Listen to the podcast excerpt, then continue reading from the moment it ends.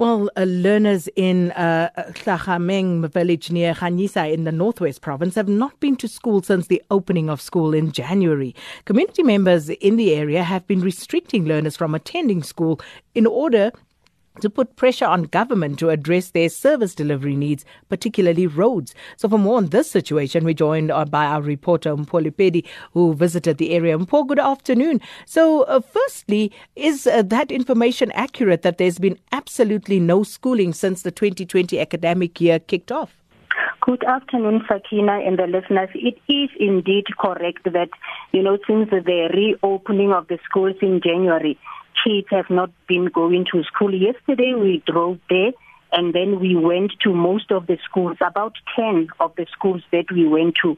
The gates are locked. There are no teachers at the school. The principal is not there. The kids are not there. So it's true. It's about 15 schools from eight villages around Tlakgameng in the northwest. Mpho, what is the Department of Education in the province saying about the situation?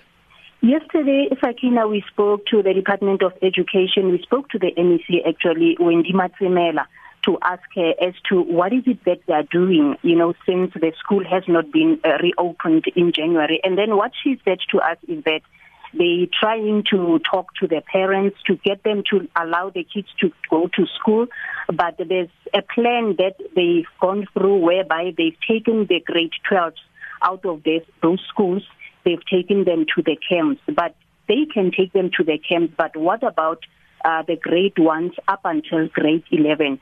But what the MEC said is only that they are trying to talk and persuade parents and the protesters to allow kids to go back to school. And it seems like it's not working because even yesterday, we the, the kids were not at school; they were loitering around. Others were sitting at the shops. Others doing gardening and you know, whatever. So that's the situation.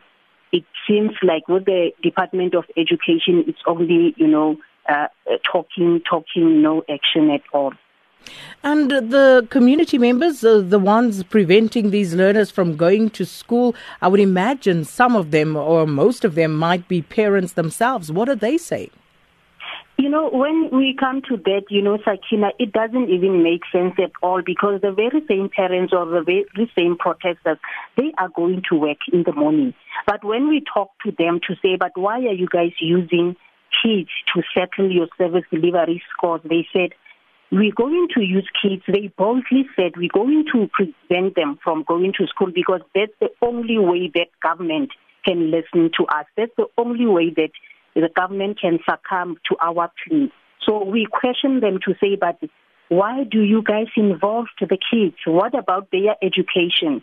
That, and that brings us to where we were able to even speak to uh, Human Rights Commission, whereby Human Rights Commission have said that government needs to do something because it's a violation of their rights, preventing kids from going to school, and it, it's also you know, uh, um, um, in terms of Section 36 of the South African School Act, it is a criminal offense. So the commission was like saying to government, you need to do something. This is not right. This is unconstitutional. And uh, did you have any opportunity to speak to some of the children themselves, the learners who are unable to go to school, Mpho? Yes, Sakina, we were able to speak to them, although they didn't want to, you know, to, to, to talk to us like on camera because of intimidation. They are very worried. They also want to go back to school. But what they said to us was to, to like, what can we say? Because our parents themselves, they are part of the decision that was taken that we shouldn't go to school. So we can't do anything. Well, Mpho Lepedi, we're going to leave it there. Thanks so much, our reporter in the Northwest Province. An absolutely bizarre situation. And why would parents prevent their own children, thereby bleakening the future of their children by not allowing them to go to school? It's already almost the end of the first term, and there hasn't been a single day of schooling in that particular village, uh, in uh, the Northwest Province. Let's leave that one there.